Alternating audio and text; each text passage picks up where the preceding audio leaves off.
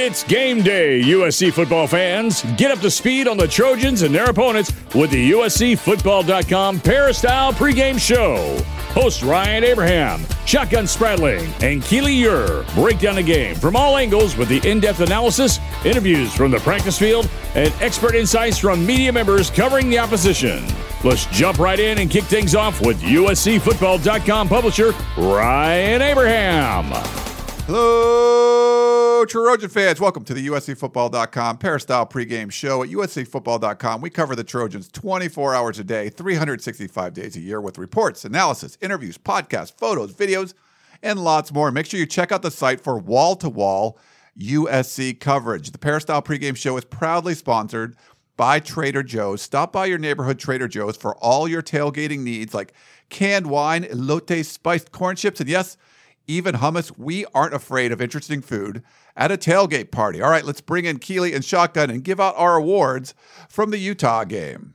On the offensive side, let's start with Michael Pittman. He was a beast. He gets back to back offensive awards from us. He had 10 catches for 232 yards, scored a touchdown, taking a, a, deep ball 77 yards, goes up over double coverage to catch it, and then outruns the defense as well. He was all over the place on the offensive side. He was catching deep balls, he's taking short yardage plays and turning them in a little bit more. He helped out Matt Fink a lot in this game, and the Trojans really needed that performance from him. Now, you mentioned a guy who's all over the place on the offense, a guy who's all over the place on the defense. Safety Talanoa Hufanga, have to award him this week. 14 tackles against Utah. Clay Helton said it was the best safety performance of his tenure, which is pretty crazy.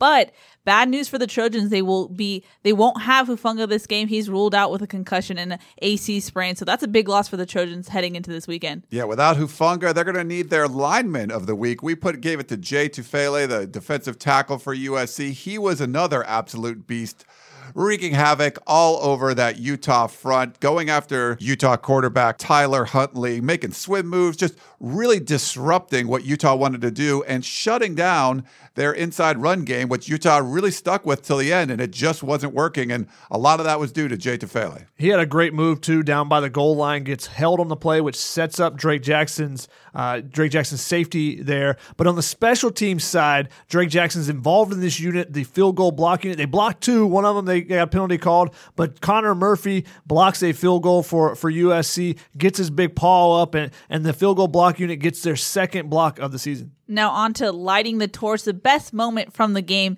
How could you not go with this? Markese Stepp goes into the end zone and he has eyes for Reggie Bush. He daps up Reggie. Mr. No Fun, the ref, breaks it up, but pretty cool to see Reggie Bush back in the Coliseum hashtag, on Friday. Yeah, hashtag free Reggie, the head scratcher. It's one of those questionable ones. We saw USC had 10 men on the field for one of the Utah PATs. Luckily, Talanoa Hufanga was paying attention, called over John Houston. He filled in the missing gap, and there was no harm, no foul. But 10 men on the, the field for a football play, that's not what you want let's go look at something else USC needs to fix. You know, got to get 11 guys on the field, but you also need to fix the run game. The offensive line, you know, struggled to open up some holes early in the game. They made some adjustments late and were able to get the yards when they really needed to on that four minute drive. But they're going to need to a consistent running attack from the very beginning in this game, going up to Washington and potentially facing a hostile crowd up there.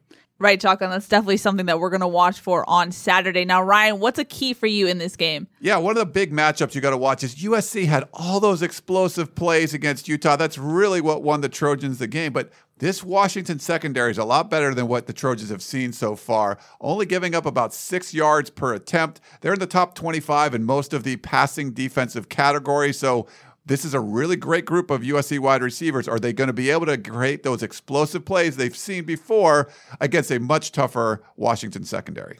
Another matchup you got to look at is the USC defensive line, probably their best unit so far this season, facing off against Jacob Eason. Jacob Eason, the the truest pocket passer they've seen this season, and a guy that can that can cut him up down the field if they give him time. They're going to have to get some pressure back there. Can that front four? Can they get in there? Can they move his feet around? Can they make him throw on the run?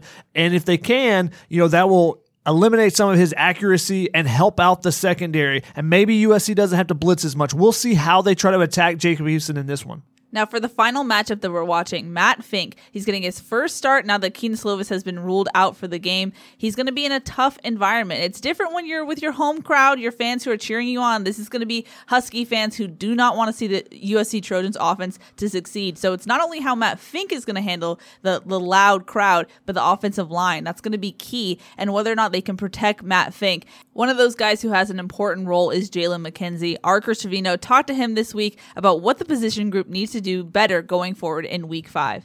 Jalen, this Washington game presents some similar characteristics to the first road game we guys had with BYU. Just you know, just going into a hostile environment and a, you know a 12:30 mid-afternoon kickoff.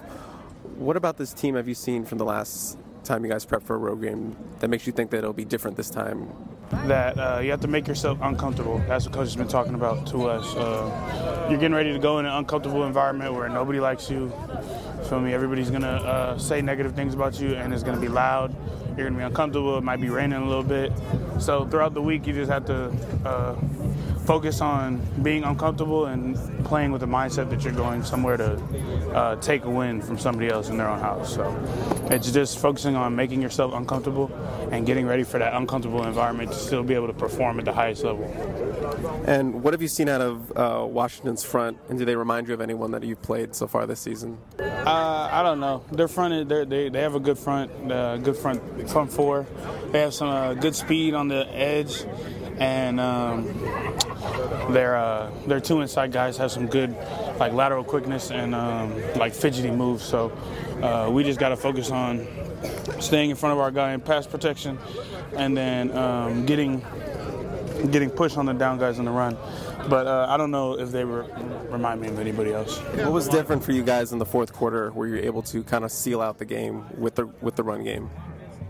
Um, we just had some made, we had made some adjustments um, in the third and fourth quarter that made it uh, easier on us um, to combat what they were trying to do to stop our run game, and so and then um, we just knew we needed to run the ball to finish out the game, and it wasn't like they were we had negative yards, but most of the negative yards were on just botched assignments and not necessarily just getting uh, pushed back on the line. So we just had we just really had to come to the film room this week to make sure that we weren't missing any assignments to create those negative plays because it wasn't a thing of us getting pushed back and then making a play in the backfield. It's, it's us not stepping right with technique things and letting guy go free, or just um, missing with making our communication better down the line. And how do you? Is that just simply getting the film room more to fix that? That's just simply getting in the film room more and then coming out on practice, on the practice field, and making sure that everything is crisp with our communication and our technique. You feel me? So that when we get to the game, it's just better. So we're working. We're just trying to get better every single week. You feel me? Uh, with Washington, then we're gonna have two weeks to prepare for Notre Dame, and then after that, we just got to keep getting better every week, week by week, so that by the time you feel me? We're playing our best football uh, later on in the season, and every single game we're getting better. You feel me? So that we can keep playing the type of football we want to keep playing, like we want to keep playing. So we can't just think about what we what happened last week or what might happen in the future. It's just every week we have to get better, and we have to hone in on our stuff and just keep continuing to get better every week. Jalen? All right, great stuff from uh, Chris DeVito, Jalen McKenzie there. Man, guys, the offensive line is so important in this game. Rushing for 13 yards, negative rushing yards, like midway through the fourth quarter against Utah, you're not going to be able to do that and get a win in Seattle, especially with all the injuries there. But I mean, how important is it going to be for this offensive line to play a lot better and at least get the run game going a little bit? Like Healy said, you, you got to take some pressure off of Matt Fink. If you're able to run the ball, that puts less pressure on him with the d- defenses they're trying to disguise. Uh, they're going to try to roll some coverages, do some different things post snap, and Matt Fink's going to have to read those. But if you can run the ball, that changes the things that defense can do. So it, it starts up front with the offensive line. You know, they made some adjustments actually in the second half in that fourth quarter that made it easier for the offensive line. Instead of trying to reach and pull and do some other things with Utah kind of shooting through the gaps, they made some adjustments to go straight forward, and, and that seemed to work. We'll see if that's something they look at uh, uh, to, to do a little bit more of this week too. And I'm curious, after facing BYU and Utah's tough defensive line, is this Huskies defensive line almost a little bit of a break in that sense? I know Brett Neilon gets he doesn't have a huge nose tackle sitting in front of him this game, so is that somehow a break for these guys? Yeah, we'll see. I mean, Washington did have to replace uh, nine defensive starters from last year, but a lot of guys with experience are back. It's a really good defensive front. Maybe not as good as Utah's, but USC had trouble with BYU. They're going to just have to play better. There's no excuses. You're going on the road. You can't rely on just throwing the ball up to the wide receiver. They're going to have to get some run game going, protect protect Matt Fink, and see where they go. That injuries, though, guys. I mean, we know about Matt Fink getting the start. He's going to be the only scholarship quarterback making the trip. But man, Keely, there's some defensive players that are key guys like Talanoa Hufanga been their best player on defense. Him not being there, I think, is a big deal. Yeah, and as you mentioned with Hufanga, you're also missing Elijah Griffin, who uh, is out with back spasms. But both Hufanga and Griffin have been physical guys who set the tone as far as tackling goes. If you're missing these, those two guys, I'm wondering if the drop off in tackling uh, happens to this defense. And that's going to be even worse. I mean, tackling has been something that has been an issue. If you're having a drop off, that's not going to be a good sign, especially with the way that Washington wants to spread the field. They want to attack both vertically and laterally. They want to use the entire field and kind of attack you in different ways. They'll use a lot of motions. They're going to try to confuse those linebackers who have have at times had trouble with reading and reacting to plays. So you're going to see some different motions, some jet sweeps, a lot of different stuff that USC struggled with a little bit. I don't really like that matchup right now, especially when you don't have Talanoa Hufanga in the back end to kind of pick up some pieces that when other guys miss tackles or don't get their assignments right. You might see some freshmen like Max Williams get the, get some run in the secondary. It's pretty thin.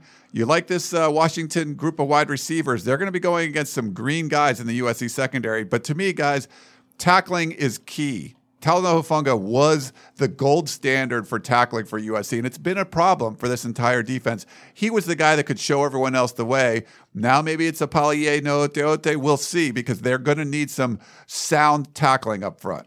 I think that puts more emphasis on those two inside linebackers, both Houston and EA. They've got to play better. They've got to do more in this game. I think it's their opportunity, their time to shine if USC wants to win this game. All right. Well, we're going to take a quick break and come back with our player perspective segment where Keely Eure will break things down with former USC All American Taylor Mays.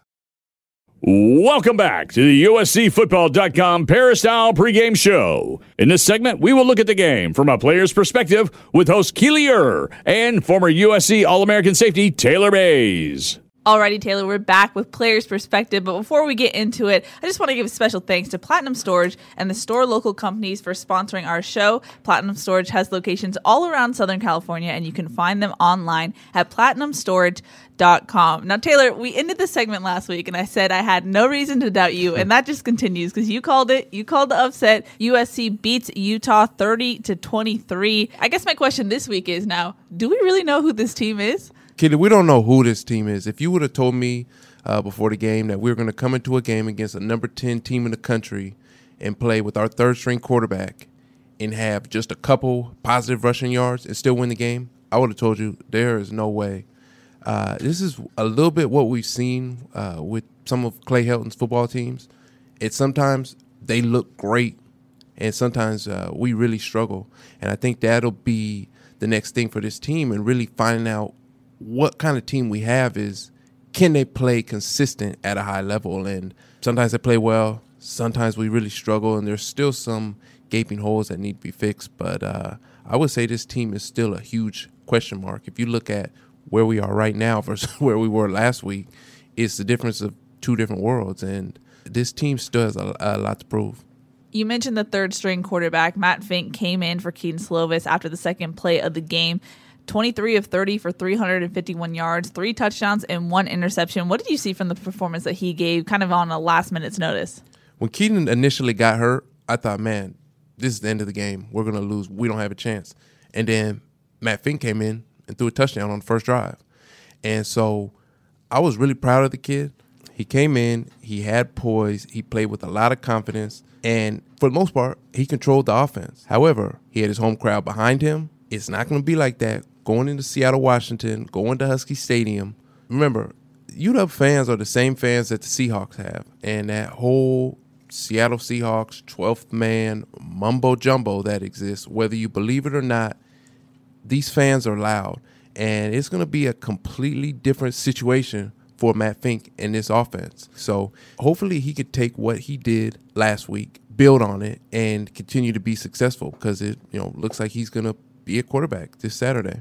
Yeah, it looks like Kedon Slovis is still out with concussion protocol. So Fink getting his first start as a Trojan in a hostile environment. This Husky secondary is a tough group. Uh, they like to disguise their coverages, and Fink won't be able to get away with some of the 50 50 balls that we saw Yeah. uh, against Utah. What are you expecting from Fink going into this Saturday? This is going to be a great opportunity for Matt Fink. This UW secondary plays and looks like what you would want a defensive secondary to play like. They play fast, they play physical, they play with a ton of enthusiasm, and it's going to be a great opportunity for Matt Fink. They move around a lot. They hold and disguise coverages a lot. Well, the first thing that a quarterback looks at when he uh, makes a read is the safety. Safeties are the primary ones that can show what coverage a, a defense is running. So for Matt Fink, he needs to be almost flawless in a sense in what he's looking at and looking at safeties. The problem is is UW safeties are experienced and they know what they're doing. They're very well coached. Sometimes they show like they're playing man, but they play zone. Sometimes they show like they're playing zone and they blitz. Sometimes they look like they're blitzing and they play prevent defense. So it's there's a ton of things that they do. They play hard, they play fast. It's gonna be loud. So it's a completely different game, almost very similar to the situation that happened to Kedon in BYU. A completely different situation then than it was the previous week in Stanford. So I think it'll be, in almost in a sense, the BYU situation 2.0, being that it's a better team playing University of Washington. So this might sound corny, but Fink has got to think, and he's got to he's got to think under pressure. If he doesn't, or if he gets flustered, it's going to be a very long day, and we need to keep that crowd quiet. If we can move the ball, get first downs, it'll keep that crowd quiet. I like the, the tagline there. Very Yeah, nice. Fink has got the thing. Now, when it comes to USC's run game, as you mentioned, they struggled against Utah. Obviously, to have a successful offense, you have to have a functioning run game. I feel like USC has kind of gotten away with not running the ball effectively these first couple of games, but it has to catch up with them at some point, right? Well, yeah, of course. Like, look, here's the thing about offensive line. You could draw up X's and O's and talk about scheme and, and game plan and philosophy, but offensive line is about technique, leverage, attitude, and just wanting to fire off the ball and hit somebody else in the mouth. That's pretty much it. It's it's a man's game, mano a mano, me against you, my will against your will. And one thing that our guys have to do, you can do small things like uh, chipping the defensive end, keeping the running back in to block, keeping the tight end in to block, uh, going on hard count to try and slow down the pass rush. But at the end of the day, our offensive linemen, they have to win in one-on-one blocks. We cannot be as we're we're not anything as a football team if our offensive linemen cannot win in one-on-one blocks, whether that's pass rush or in the run game. So our guys got to have that attitude. I don't know what's going on at practice, but if I was an offensive lineman on this team, I would feel like I have the most to prove out of any position group by far on this team, especially offensive linemen are there to protect your quarterback. You got one quarterback knocked out of the game last week. They should feel awful about that. Those guys take pride in it, and I really look for them to come out in this game and make a statement. Now, on the other side of the ball, UW's quarterback, Jacob Eason, is a pro style quarterback. He's really the first elite passer that this secondary will face. I know there's never a good time for injuries, but this is essentially the worst week for USC's secondary to be as banged up as they are. It looks like Chase Williams and Chris Steele will probably get the start there. How much of a test is this going to be for USC's defense facing Eason? I saw Jacob Eason in person a couple weeks ago when I was at the UW versus Hawaii game, and I was down on the field. The kid looks like what you would want your quarterback to look like. He's tall. He can smoke the ball in there when he needs to and throw it into tight windows. He also has touch and finesse when throwing the ball outside of the numbers on you know deeper routes, corner routes, and so he really has the tools of a pro style quarterback. He looks the part and he plays the part. So our guys have to bring their A game. One thing that we need to be able to do is tackle underneath. Even if their guys catch the ball, they have some wide receivers. Andre Fuller, he catches a lot of ball. He's what I would call a system wide receiver. It's not the biggest, not the fastest, but he just gets open underneath his zone coverage. Our DBs have to tackle. We cannot afford to have any missed tackles or any big plays, yards after contact. Our guys have to tackle and they have to stay on top. If Jacob Eason is going to beat us, then let him beat us with his arm, making the throws, making the tough throws, putting the balls into tight windows. Make them beat us that way. Don't let them beat us by throwing the ball, getting behind our safeties, getting behind our corners. That would be the advice I would give our young DBs. Any DB coach will tell you at the end of the day, you don't give up any deep balls. That's the most important part about playing DB. Keep the ball in front of you, and you know you live to play another play. So our guys need to do that, if nothing else. So now three of the four quarterbacks that USC's faced this season have been mobile guys. When it comes to Eason, like we mentioned, he's a pocket passer. He's not going to really move around a lot.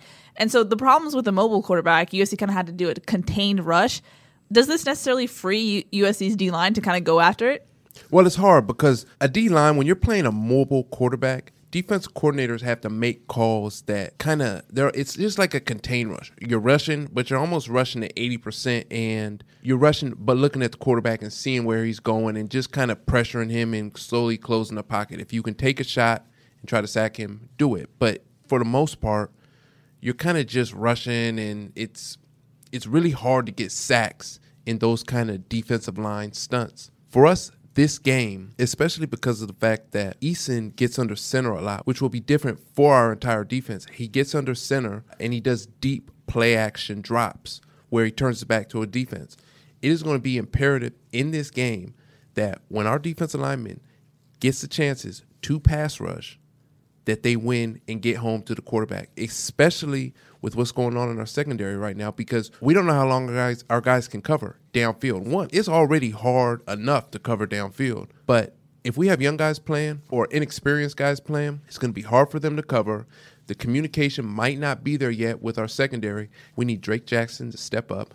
He's a freshman. Yeah, he doesn't have to play like freshman. We need him to step up. We need Christian Rector to step up our guys have to get home. I think this is our chance, just like for the offensive line, this is a chance for the D line to really show what type of pass rush we have by really putting some pressure on Eason in this game. Now, Taylor, this is an interesting dynamic for you. You're from Seattle. Your dad played for UW. You grew up watching UW games. Where exactly does your allegiance lie? How do you think this game is going to go? Well, here's the thing. I didn't grow up a Seahawks fan at all. I always grew up a University of Washington football fan. My dad and I and my little brother, we went to a ton of Husky football games growing up. When I was getting recruited in high school, we went to a ton of Husky football games. When I committed to go to USC, they threw purple paint on my car. No way. Yeah, at a high school basketball game, they threw purple paint on my car back in high school. That happened. So I have a obviously a ton of history with the University of Washington. I love the University of Washington. However, I'm a USC guy through and through. Obviously, uh, I'm happy that UW is playing well. It's a proud football program. I think people sleep on it because it's obviously in the Pac 12. It's up in Seattle by itself. People sleep on Seattle in general, but that's a whole other topic. But at the end of the day, I want to say this with all due respect to the University of Washington, they're UW and we're USC. But this is going to be a tough game and it's going to be loud. If I'm being honest, I don't know if we're going to win this football game. Not because we can't beat this team, but just with the ebbs and flows, the ups and downs of college football and how it works and going into an opponent's field after what happened against BYU, it's just hard. It's just there's just a psychological effect that happens when you go into uh, a hostile environment. They get charged up from their crowd, and it's just one of those things. And I don't know if we're to win this football game. It just is what it is. I don't know. I hope I'm proved wrong. If I'm wrong next week, I'll eat my words and I'll do whatever I got to do. But that's a later conversation. Interesting. I said I'm not going to doubt you again. I don't have the right to doubt you, so I'm going with what you well, said. Well, I am 2 and 0 right now, you are, so I'm you batting are. 100%. So maybe I'll be 66% after this. But you know that's still a still Hall of Fame batting average. Pretty good, that's Yeah. for sure. Alrighty, we'll see next week. But Taylor, thanks so much for coming on the show. Thank you. Alrighty, we're going to take a quick break and come back and go behind the enemy lines to see what's really going on with the Washington Huskies. Welcome back to the USCFootball.com Peristyle pregame show. In this segment, host Ryan Abraham will go behind enemy lines and get insight on the game from USC's opponent's point of view. Before we get to our guests, I'd like to thank Trader Joe's for their sponsorship of the USCFootball.com Peristyle pregame show. The next time you visit the USC campus, check out the Trader Joe's at the USC Village, where you'll find food and drink from the everyday to the oddly interesting, all at amazing prices. You can't miss the store. It's the Red Brick Building. All right, let's bring in our guest, the expert covering the University of Washington. He is the editor of dawgman.com here on the 24 7 Sports Network. Chris Fetters, follow him on Twitter at Chris underscore Fetters. Chris, thanks for coming on, man. Oh, of course, Ryan. How are you doing, man? This Washington squad, about 20, 20 so guys or so um, from Southern California on the Washington roster. I know you had a, a, content item up. We're talking to some of the players, see if they're ready for this one. Seems like guys are, but how would you how would you assess how ready the, the Washington players are for this game? Oh, I think they're very ready. I think you, you nailed it. Um, I think the count that I had was somewhere around 21, 22 guys from Southern California, not just the LA area, but in an Inland Empire, San Diego, that type of, of, of spot. And there's no question. You talk to any of those guys, whether it's a Nick Harris or a Myles Bryant or Luke Wattenberg or some of these other guys, they, you know, they they're up for it, and they don't have to tell the rest of the team what it's all about because a lot of these guys played in the 2016 game. I I think I had eight or nine uh, current Huskies played in that game, and if I remember correctly, I looked at the USC roster, and I think there's at least six or seven USC current players that played in that game too. So um, even though they, you know, the game hasn't been played in the last couple years, there's still some feeling from that game that was played in 2016 in terms of Washington wanting maybe a little bit of redemption for uh, what happened because there was so much on the line there. But you're right when it comes to the Southern California kids. Uh, there's a there's a, a great gold mine of, of recruiting down there, as everyone knows every Pac 12 team has to have a foothold in that area to, to do well in recruiting. And Washington's certainly gotten their fair share. And you know that there's going to be a lot of friends and family that are connected to those 20 plus guys from that area that are going to want to get this thing done for them. Jake Browning was the starter in that 2016 game. Uh, now Jacob Eason uh, steps in. He's been playing phenomenally so far. I know a lot of Washington fans were kind of, you know, Jake Browning won a lot of games, but there were some limits athletically, and, and people wanted to see what this offense would do with a different kind of quarterback. Jacob Eason comes in 6'6, 230 pounds. What do you feel he's done well so far? And have the fan base kind of rallied around him, you know, losing a four year starter like Jake Browning?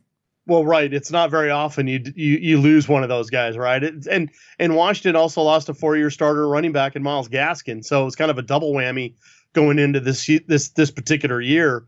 But in losing Browning, they lost kind of another coach out on the field. And what's interesting about a guy like Jacob Eason is he hasn't played for a couple years in terms of a live game.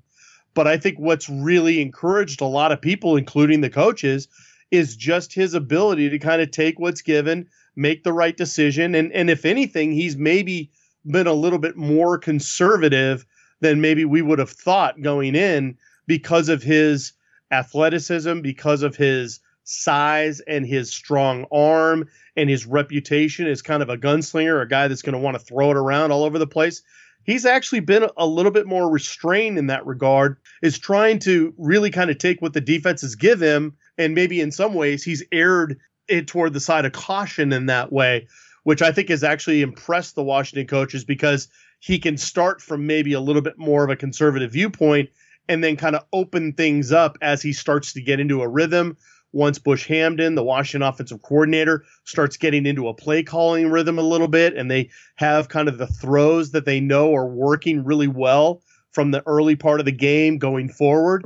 And so I think that they've been able to kind of build on that. And I think that's been very impressive for a guy like Jacob Eason, who came in with the reputation as a guy that wanted to throw the ball all, all over the place, could throw it 70 yards on a dime, but only kind of maybe had one speed.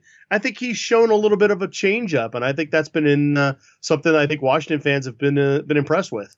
Uh, you mentioned Myles Gaskin, uh, no longer there. Salvon Ahmed uh, stepped in and played well. The speedster, if you haven't seen him uh, run, he can get around the corner pretty well, but dinged up a little bit, didn't make the trip to BYU. Washington still ran the ball well against the Cougars. How, what's the running back situation now? Like maybe Ahmed's uh, injury status and then how they've looked so far?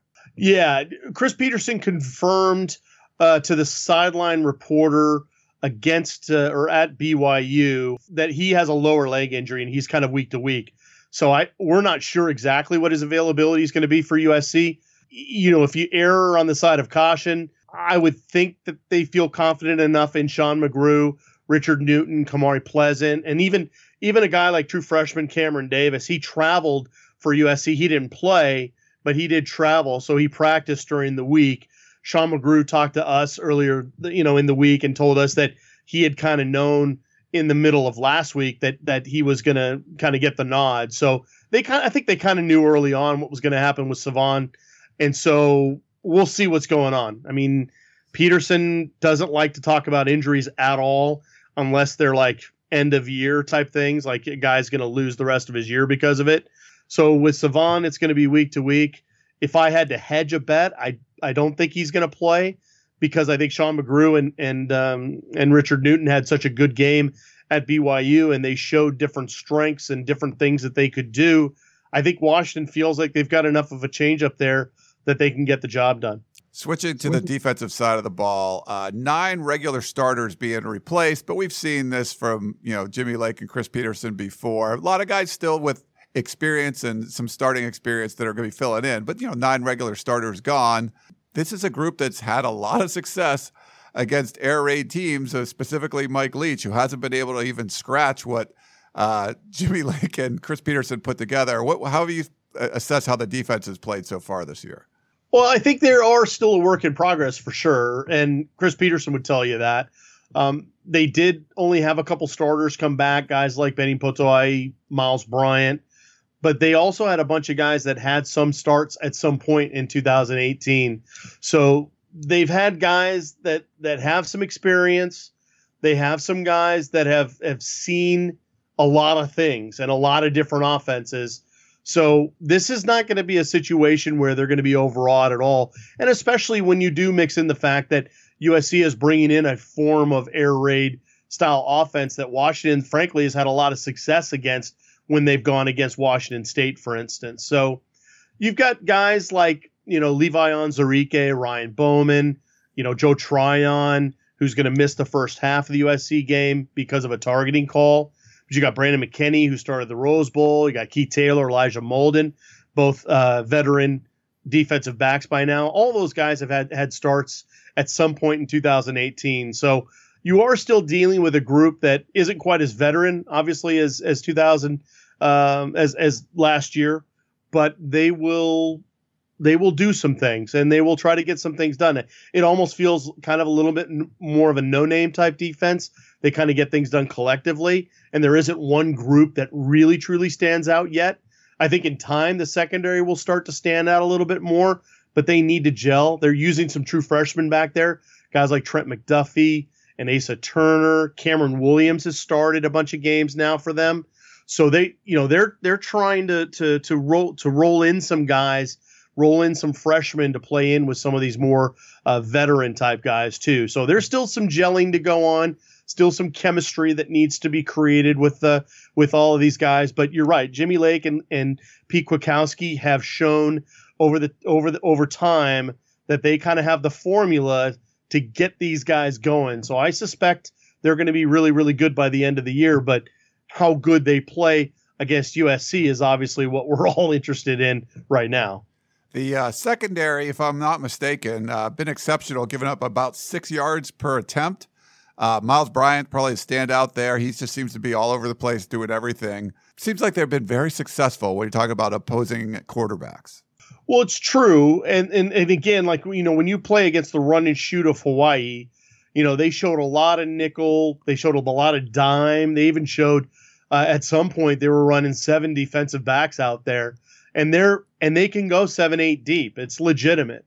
Um, the thing is, though, they're still rolling a lot of young bodies in there. They don't have a ton of experience. You know, Myles Bryant, Keith Taylor, Elijah Molden, those are going to probably be your three most experienced guys in there. You know, Cameron Williams, true freshman from Bakersfield, he beat out a guy who started in the Rose Bowl in Brandon McKinney. So they they it's not like they're trying to to just play their veterans and and relying on that experience. They really feel like if a true freshman is the best guy to give them the success that they're looking for and and to, to get the give them the best chance to win, they're going to play them. And they've played Cameron Williams. They Trent McDuffie got his first start at BYU and had a uh, forced fumble and a and a, and a uh, fumble recovery on a great play. Uh, Asa Turner is big, the big six three safety from Carlsbad. He had a pick in in the game at at BYU, and he's a guy that if you look at this offense, this air raid offense, the way that Matt Fink runs it, for instance, it showed at least against Utah that he he likes to kind of throw the ball up and let the big guys like Pittman and some of these other guys run under him or make catches in one-on-one type situations, jump ball type situations, and and USC has the talent to get that done. You know, Washington may have to rely on some of these bigger defensive backs like a Keith Taylor or an Asa Turner to try to do some damage and and see if they can beat a, a Michael Pittman to a jump ball because right now USC has the receiver talent to outduel a lot of defensive backs in the conference. Washington is in a situation where they might be able to counter that, but I think that's going to be one of the big duels that you're going to see out on the field, Husky Stadium, for sure. All right. Chris Fetters is the editor of dawgman.com. Make sure you check out his stuff on the site. Chris, thanks so much for coming on. Absolutely. My pleasure, Ryan. All right. We're going to take a quick break and be back for our final segment here on the Peristyle pregame show. Welcome back to the USCFootball.com Peristyle pregame show. Here's your host, Ryan Abraham. We are going to finish up the show with Chris Trevino's five bold predictions. Then we have an interview from practice with USC safety Isaiah Pola-Mao, a quick update on USC recruiting from Gerard Martinez, and finally, Keely Shotgun and I will give our game predictions. Thanks to Platinum Storage and the store local companies for sponsoring the USCFootball.com Peristyle pregame show. Platinum Storage has locations all around Southern California, and you can find them online at platinumstorage.com. Let's jump into Chris Trevino's bold predictions. This is Chris Trevino with USCFootball.com giving you another five predictions for number 21 USC's Saturday matchup with number 17 Washington. Prediction number one USC's offense records two plays of at least 30 yards. Now, this one might seem mundane, but the Washington defense enters Saturday having allowed just one play of at least 30 yards, which is good enough for number one in the nation. On the other hand, USC's offense is tied for number 18th in the nation with 11 plays of at least 30 yards. USC's wide receiver unit is by far the best group the UW secondary has faced so far this season. If Matt Fink can do what he did against Utah and put the ball in position for receivers to make plays, this should be an easy hit. Prediction number two Matt Fink records a run of at least 20 yards. Don't let Matt Fink's big night with his arm make you forget that number 19 has some wheels. I'm sure USC was a little cautious about running Fink out on Friday with no scholarship QBs backing him up, but I believe the Trojans will need a little magic out of his legs to pull out this road win. Case in point, Cal's Chase Garbers had 42 rushing yards in Cal's big upset win over the Huskies. Prediction number three Washington returns a punt of at least 20 yards. USC special teams always seem to come with a mixture of the bad and the good, and I see a little bit of bad on the horizon, especially with USC on the road. The Trojans will be taking on one of the best punt returners in the country in Aaron Fuller. Fuller is currently tied for fifth in the nation with 18 yards per return, and last week he burned BYU for an 88 yard touchdown, the first of his career. Prediction number four Michael Pittman Jr. hauls in two touchdowns. Let me take you back to last season when Pittman Jr. caught six passes for 150 yards and two touchdowns against Colorado. He followed that up with a touchdown against Utah and then two more touchdowns against ASU in the following weeks. The pattern is set to repeat itself in 2019 after Pittman had two scores against BYU and followed that up with a touchdown in the Utah win along with his historic receiving night. But it's going to be tough to pull this off against Washington as the Huskies have not allowed two touchdowns to a single receiver so far this season. And as you can expect, number six will have a lot of attention after last week's performance. But Pittman appears to be Fink's favorite target, so I'm rolling with that this weekend. In prediction number five, Marlon Tui Tuipulotu and Drake Jackson continue their tackle for a loss and sack streaks. This will be a super experienced Washington offensive line with 129 career starts between the starting five. But I like for Tuipulotu and Jackson to carry their respective streaks to four. Tui Tuipulotu has at least half a tackle for loss in three consecutive games, while Jackson has at least one sack in three. It'll be tough, but I think both of them can keep the streak going one more week. You know, those are pretty bold predictions from Chris, and I'm actually going to be bold with him on point number four. I think Pittman could get two touchdowns in this game. Now, it doesn't seem likely. UW hasn't let a team score two receiving touchdowns this season, But then Michael Pittman is a beast. We talked about him at the top of the show. We gave him our offensive MVP. He's seventh in the country in receiving yards, and it looks like Fink uh, has found his target in Pittman. They seem like a good duo, so I'm going to go with four coming true if that happens, number one will come true. USC's offense will have two plays of 30 yards. I think there'll be big plays for USC, but I don't see it happening. I also don't see three happening. UW returns a punt of at least 20 yards. When is anyone returning punts against Ben Griffiths? Everything's been short, fair catches. There's there's not been many even opportunities for the opposing teams to return a punt, so I don't think they'll get one from 20 yards either. I think that's a fair point, Shotgun. Not a lot of punt returns against USC. I'm going to go with the tackles for loss and sack streaks, Marlon Tuipulotu and Drake Jackson. I think they continue them mostly because that's where the strength of this USC defense lies. Without Talanoa Hufanga, they need those guys to make some plays in the backfield. I think they're going to get a lot of chances and they're going to keep that streak going. But without Hufanga in there, there's going to be a lot of pressure on the other safety, Isaiah Pola-Mao. We talked to him at practice this week to get a feel for what this secondary is going to do against Washington. Isaiah, you guys are coming off a big Pac 12 South win over Utah. How does that give you guys some momentum as you go on the road, go to a tough challenge, a tough place to play at Washington? You know, the Utah uh, game was a huge win for us as a team, but we have to move on and put that behind us um, because you, uh, Washington is a great team and we have a great uh, challenge to, ahead of us. Obviously, it's a different style of challenge with Jacob Eason, a guy that wants to stick in the pocket, a pocket passer, more so than some of the other guys you face. What unique challenges does Jacob Eason present and maybe the Washington offense? Uh, with Washington, they're a post-style offense, so you know they're going to try to get us over, get it over our heads, and try to pound the ball. But you know, as a defense, we're going to accept the challenge and uh, step up and play. What do you have to do differently with Jacob Eason, a guy that has the arm strength to push the ball down the field, and a guy that's not really looking to run like some of the other quarterbacks you face?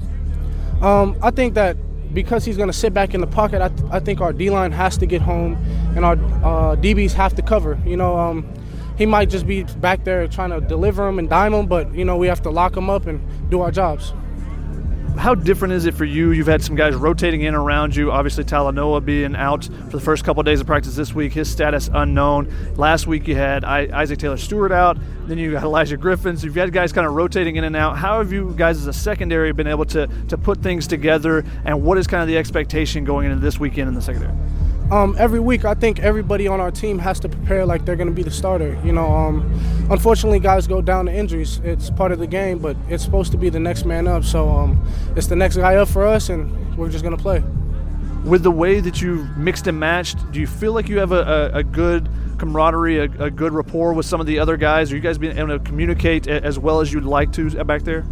Uh, yes, sir. You know, we're all very close knit family, and um, as long as we all communicate and we're on the same page, you know, it's defense is defense. We're going to come and play. You guys have struggled a little bit on the road over the last year or so. What's the key for you guys to, to make an impact on the road and, and play it like it's the Coliseum? You know, we're going into a hostile environment. They're going to have their fans behind them, and we have our, our team behind us. So we just have to lean on each other and play for each other. How, how important is bringing energy early in the game and maybe trying to make a big play early to take their fans out of it? You know, energy is everything. We have to play with juice. We have to play with a little bit of swag because, like I said, they have their fans behind us and we have ourselves. Obviously, when I talked with Isaiah this week, we didn't know that Talanoa was going to be out. He's been ruled out now. Elijah Griffin is also out. It's going to put even more emphasis on Isaiah in the middle, as well as those guys that are subbing in. Chase Williams and Chris Steele are going to have to have big games for USC if they want to slow down the passing attack of Washington, but also help out in the run game, too. Yeah, important for this USC secondary for Isaiah Pola-Mao to play well. We're going to get to our game predictions, but we got an update with Gerard Martinez. He's our USCFootball.com recruiting expert. A lot of USC recruiting news this past week. He gets us up to speed.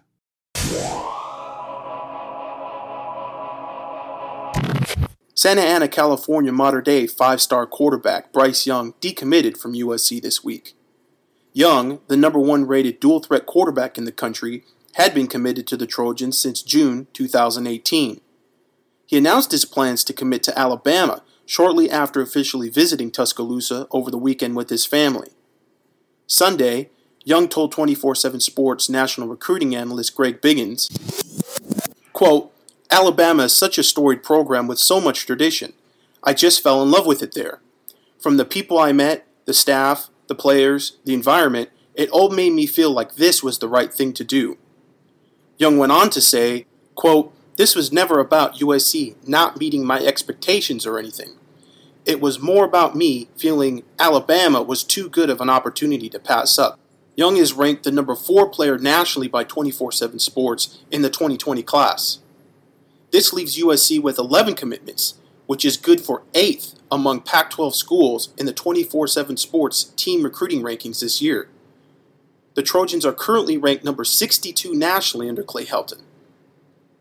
Harbor City, California Narbonne three star wide receiver Josh Jackson is the highest rated player in the current recruiting class. Jackson, who is rated the number 349 player nationally, received good news this week along with Trojan fans. While Bryce Young was departing the 2020 class, Jackson's teammate, Harbor City, California Narbonne junior five star quarterback Jake Garcia, joined the Trojans' 2021 class. Garcia is rated the nation's number four pro style junior quarterback and becomes commitment number four for the Trojans in the 2021 class. The 6'2, 190 pound quarterback verbally committed to USC Monday after collecting scholarship offers from Florida, Florida State, Georgia, LSU, Oregon, UCLA, among other schools during the offseason. As a sophomore, Garcia threw for 2,100 yards, 15 touchdowns, and 5 interceptions in 9 games. This season, Garcia has 1,300 yards passing, 14 touchdowns, and 6 interceptions. Upon committing to the Trojans, Garcia talked about USC's win Friday over number 10 ranked Utah. Quote, It's a testament to the coaching over there. When you have two new quarterbacks to the system step in and take over without missing a beat. Garcia continued, I was excited when they hired Harrell, and I knew they were going to put up numbers. I just didn't know how well it was going to fit me. But after seeing what they'd done so far, and I ended up going to the Stanford game, it's pretty much similar to the offense we run at Narbonne. I feel like I'll be a really good fit. The Trojans 2021 class is currently ranked number 7 nationally. For more on those rankings and the inside scoop on USC football recruiting, visit uscfootball.com. Big thanks to Gerard for that recruiting update. You know, it was a big hit for USC's 2020 class to lose out on Bryce Young, but they did get a boost to the 2021 class. Jake Garcia is a big pickup uh, for the Trojans. But guys, let's switch gears. It's time for game predictions. What are y'all thinking for the game on Saturday? I've got USC losing this one. I think that Washington's strengths are USC's weaknesses, and I think that they're going to be able to take advantage of that. I'm going to go with a 28 to 13 score. Washington wins. Interesting. Now, I had a gut feel of USC taking the win up in Washington. But that was before the injury update. Too many injuries. Too many injuries for me. But I'm going to say that it's a close game 34 to 31 UW. Yeah, I mean, I, I, agree with you guys. I think Washington's favored by about 10 points. The injury to Kedon Slovis is big. It just hurts the USC quarterback depth. I think Matt Fink is going to be fine. The problem I have is on the defensive side of the ball, losing two starters in the secondary, the leading tackler on the team, and the leading pass defender in Talanoa Hufanga and Elijah Griffin. So I think Washington's going to take this one 35 to 20. All right, that's going to wrap up our show for this week. Thanks for hanging with us early on USC Game Day for Washington Week. Thanks to our sponsors, Trader Joe's and Platinum Storage, and thanks to Keeley, Shotgun, Chris Trevino, Chris Fetters, Taylor Mays, and Gerard Martinez. Make sure you check back on KABC Radio on Fridays at midnight for the Peristyle pregame show. Enjoy the game, and we will talk to you next time.